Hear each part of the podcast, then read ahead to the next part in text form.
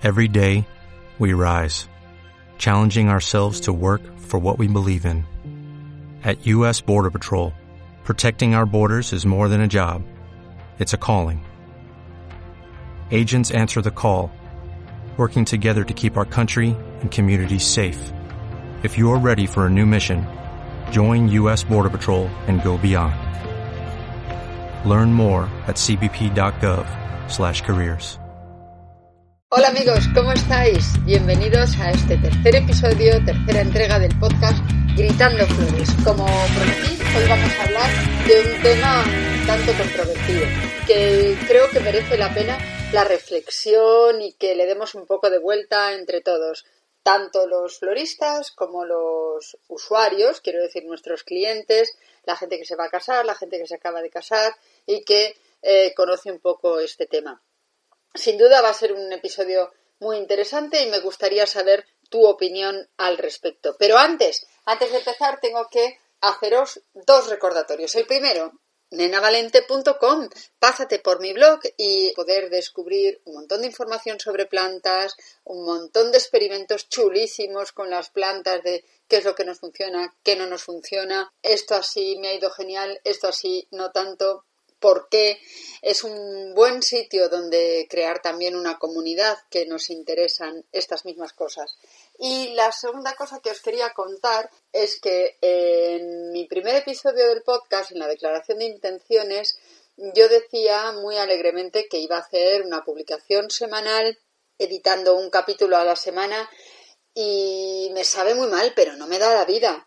No, no, no me da el tiempo, la energía entre el trabajo, tengo dos niños pequeños y la vida en general, no, no, no puedo, no puedo hacerlo. Así que para empezar, que quiero ir poquito a poco, quiero ir pensando qué temas publicar y hacerlo un poquito bien. Depende también bajo mis mis condiciones, que estoy empezando, que estoy probando, yo estoy aprendiendo de todo y que además quiero pasármelo bien, no quiero que sea una obligación ni una carga, sino, sino una diversión, una vía de escape y una forma de, de también dar a conocer la parte oculta de mi trabajo, ¿no? La cara oculta de este trabajo en floristerías, que la gente piensa que estamos todo el día oliendo margaritas y así de flor en flor, y sí, es muy bonito, sí, es precioso, sí, yo lo hago muy a gusto y es vocacional,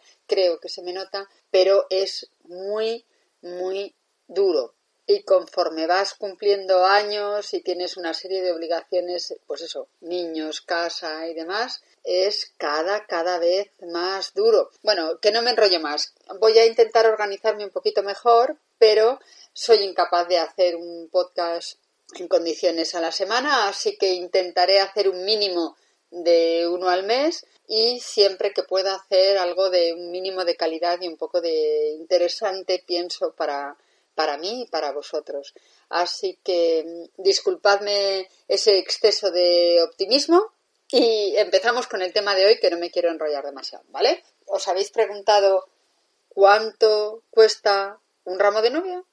Y sobre todo, ¿Os habéis preguntado por qué cuesta esto un ramo de novia?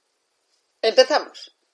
Seguramente cuando viene una novia a consultarnos o a pedir presupuesto a nuestras tiendas, el primer escollo que debemos saltar como floristas es el bombardeo de ideas y de información que traen en la cabeza, porque claro, Internet es maravilloso para captar ideas, coger estilos, ver otras ver otras cosas que no se nos hubieran ocurrido, pero claro, esa novia viene con un pupurri de ideas en la cabeza que no siempre tienen un hilo conductor y ese es nuestro primer trabajo, pienso yo, todas esas fotos que han ido recopilando, todas esas ideas que tienen bullendo en su cabeza, hay que buscarles un hilo conductor, es decir, eh, saber descubrir qué es lo que les gusta de cada ramo del que nos traen esa información. Si es eh, la forma, si es el estilo, si es la sensación que dé mm, de más silvestre, más informal, más eh, romántico, o son los colores, el tipo de flor.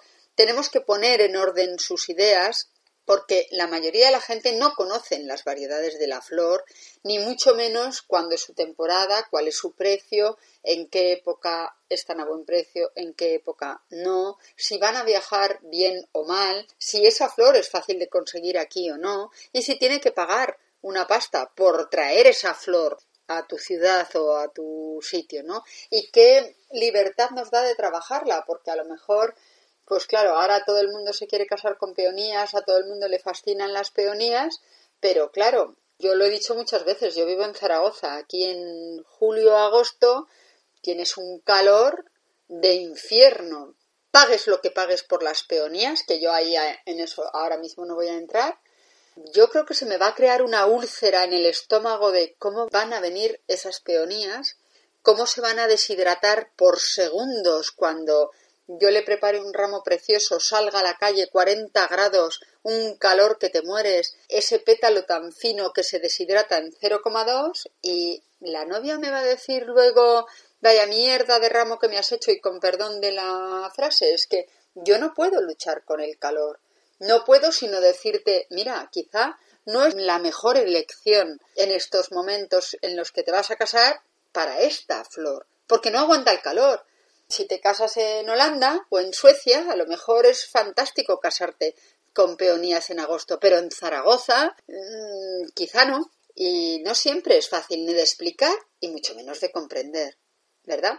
Pues bien, quizá nuestro primer trabajo es un poco hacerles aterrizar, ¿no? Un trabajo de investigación, de ver todas esas fotos que hilo conductor tienen en común, si forma, estilo de ramo, colorido, tipo de flor, y luego hacerles ver si esa flor o ese colorido o ese estilo realmente tiene sentido y puede conseguirse en tu ciudad o en tu lugar en la época en que ellas se casan.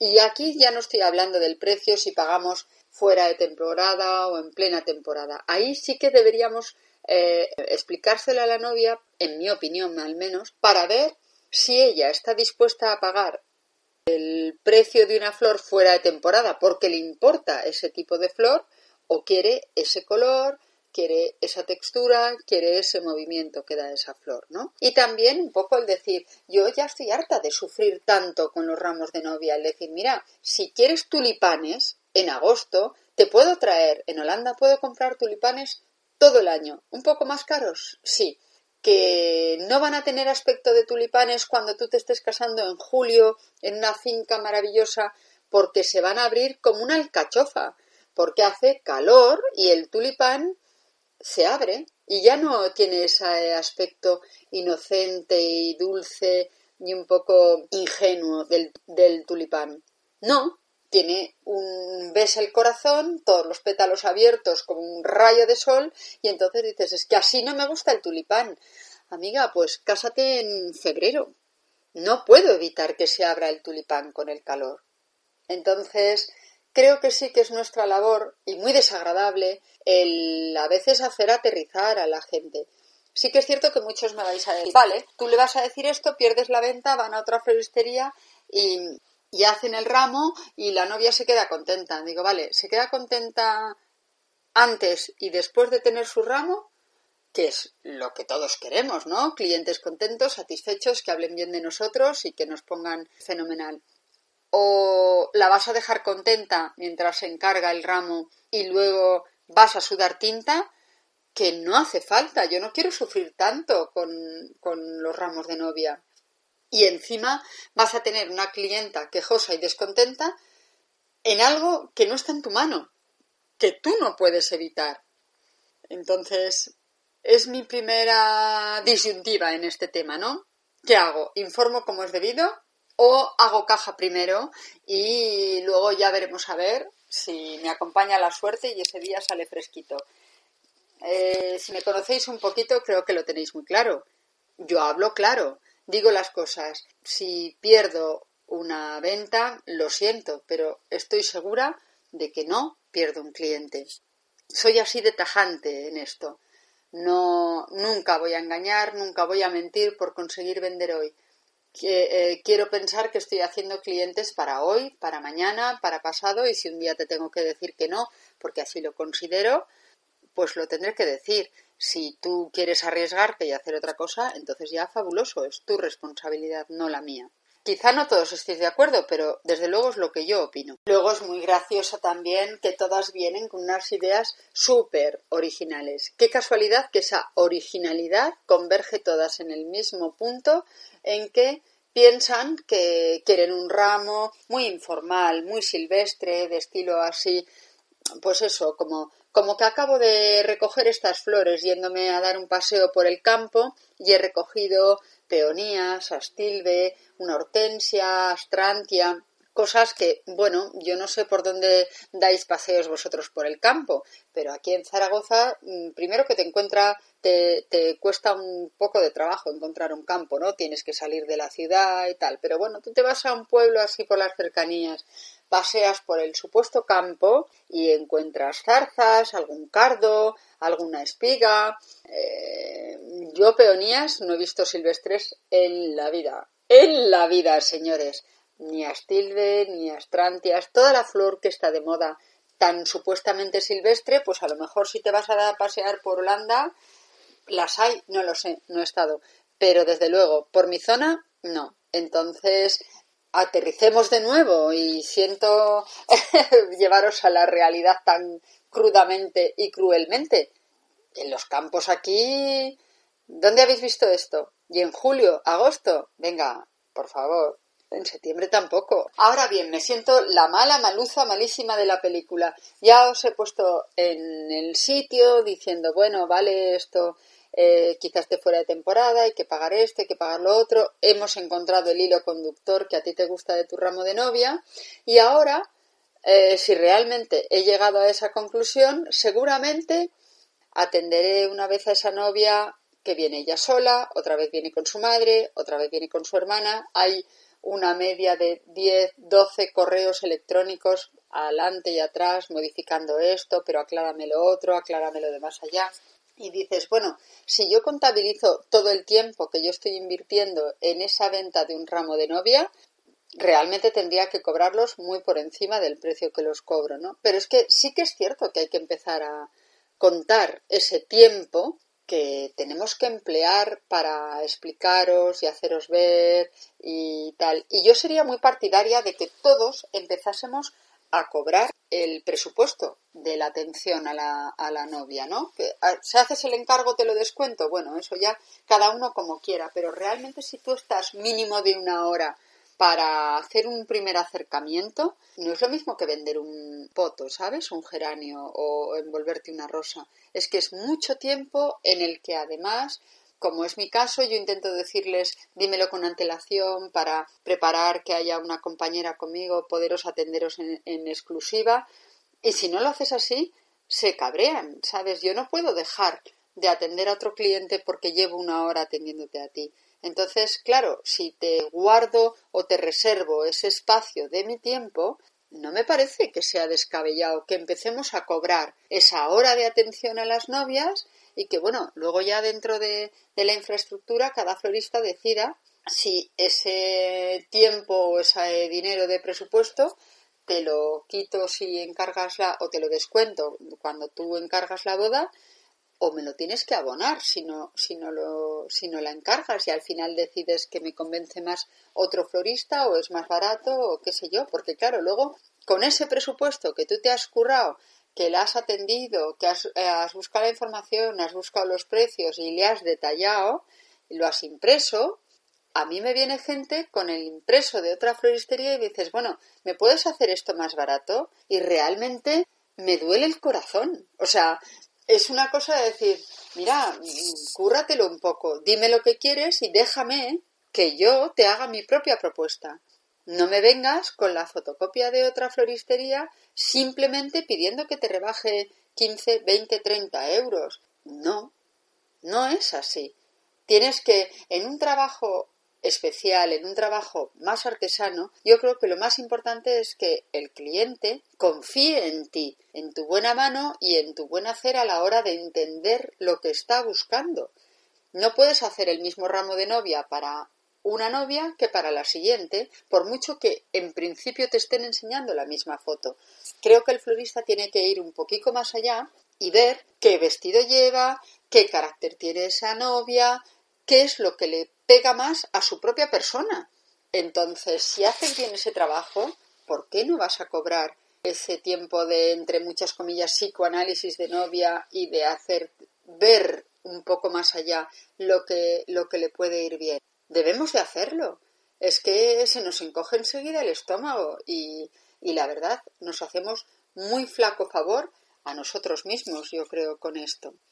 Otro punto candente es, vamos a ver, en el pasaros por el por el blog, en el artículo que corresponde a este a este episodio, que os dejaré enlazado en las notas del programa, pongo un ejemplo de un ramo cualquiera que he buscado la foto en internet y os la pongo allí, las variedades de flor que lleva y todo lo que un florista tiene que comprar, no las vas a usar toda la cantidad, pero todo lo que tienes que comprar para hacer ese ramo de novia. Entonces, ¿qué tienes que cobrar? ¿Solo los tallos que pones? Pues ciertamente no, al menos tienes que cobrar el costo de la flor que estás utilizando, porque son flores muy específicas que difícilmente las vas a poder amortizar en otros trabajos. O será de pura casualidad, con lo cual mi punto de partida es siempre el coste de la flor que pido para tu ramo de novia, por supuesto debe de quedar cubierto. Intento cargar un poco de manipulación y un poco de atención, porque es así y en realidad deberíamos plantearnos el que o bien intentamos unificarlo un poco, pero no siempre está en nuestra mano, sino que sí que debería ser más caro un ramo de novia a una novia que la hemos atendido cuatro veces y como digo le hemos resuelto dudas y pasado presupuestos cinco o seis veces por email que a otra novia que viene un día, lo encarga y no la vuelves a ver hasta que vienen a recoger su ramo. Porque no me ha costado el mismo tiempo, señores. Y es así. El tiempo de cualquier profesional cuesta un dinero, el nuestro también. ¿Por qué no lo cobramos? Vayamos a empezar a respetarnos primero nosotros mismos y bien es cierto que no podemos cobrar grandes cosas ahora por eso, pero sí que lo tenemos que tener en cuenta y sí que tenemos que empezar a una idea que yo tengo muy clara. No debería de costar lo mismo lo que yo he dado en llamar eh, bodas outlet o ramos de novia outlet, que es eh, yo tengo mucha variedad de flor fresca siempre en la tienda expuesta al cliente. Entonces, si una persona me dices, mira, yo para este viernes o para este sábado quiero un buque de novia en tonos rosas, surtido de flor, vale, pero yo le puedo meter rosas, le puedo meter tulipanes, le puedo meter hortensias, le puedo meter sinforicarpos, le puedo meter un astromerias, un montón de flor, pero que si yo no la he tenido que pedir es proceso para ti y es la flor que yo ya he arriesgado en comprar para la venta semanal, un buque de novia me cuesta hacerlo 15-20 minutos. Entonces debería ser mucho más barato, porque ahí sí que estoy contando este tallo cuesta tanto, este tallo cuesta tanto, este tallo cuesta tanto, la elaboración tanto, los prendidos tanto, este es el precio del ramo de novia.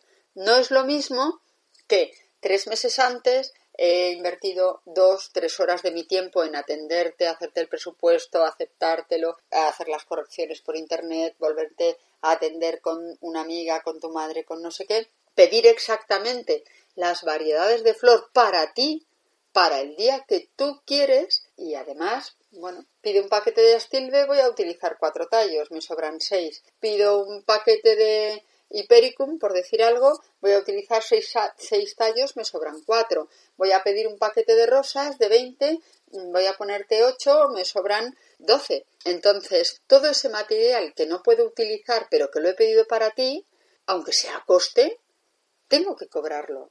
Pero claro, supongo que son de las cosas al cliente que no sé, no sé por qué. Parece ser que no se pueden decir o explicar, que no se entienden, porque no es lo mismo ir a un sitio a tomar el menú donde ya lo tienen previsto que decir quiero que me hagas un menú para mí. Pues bueno, en nuestro caso, por lo que quiera que sea, no se entiende muy bien y no sienta muy bien. Por eso estoy muy interesada también en saber vuestra opinión como floristas y también la opinión de consumidores, de gente que se haya casado, que se vaya a casar, y que esté en esa circunstancia y que nos, nos cuente sinceramente y abiertamente cómo lo ven y cómo, qué es lo que piensan al, al, respecto. No me quiero enrollar más, que al final se me va yendo el tiempo y prefiero hacer más episodios en lugar de hacer algo muy largo que no tenemos nadie tiempo para escucharlo.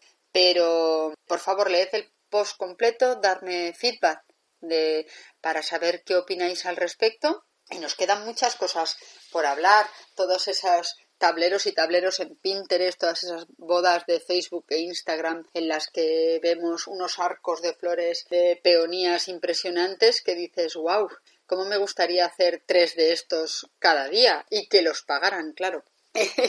y los tamaños de los ramos de novia de las fotos que se ven en Internet que son más anchos que las caderas, que tienen que temblarles el brazo de lo que pesa aquello, no es proporcional. Son paelleras. A ver, hay que hacer un ramo de novia a proporción con la novia. Si eres muy alta y eres más gordita, pues te haré un ramo de novia más grande. Si eres muy menuda y muy pequeña, tengo que hacerte un ramo de novia más pequeño, que no parezca que te que tapo la novia con el ramo. No sé, me parece que hay tantas y tantas cosas que hablar sobre el tema que creo que lo voy a dejar hasta aquí por hoy. Quedo a la espera de vuestros comentarios, vuestro feedback para saber qué es lo que os interesa y cuál es vuestra opinión. Y nada más, os emplazo al siguiente episodio del podcast, será lo más breve posible y en el que me gustaría hablar cara y cruz de las festividades en las floristerías, porque como os adelantaba al principio, yo ahora tengo por delante las fiestas del Pilar, aquí en Zaragoza, que es el 12 de octubre. Inmediatamente después, Todos los Santos. Terminas de Todos los Santos y ya está aquí la Navidad, que hay que montar con un poco de mimo y cariño, que a todos nos gusta mucho. ¿Qué opináis de las festividades?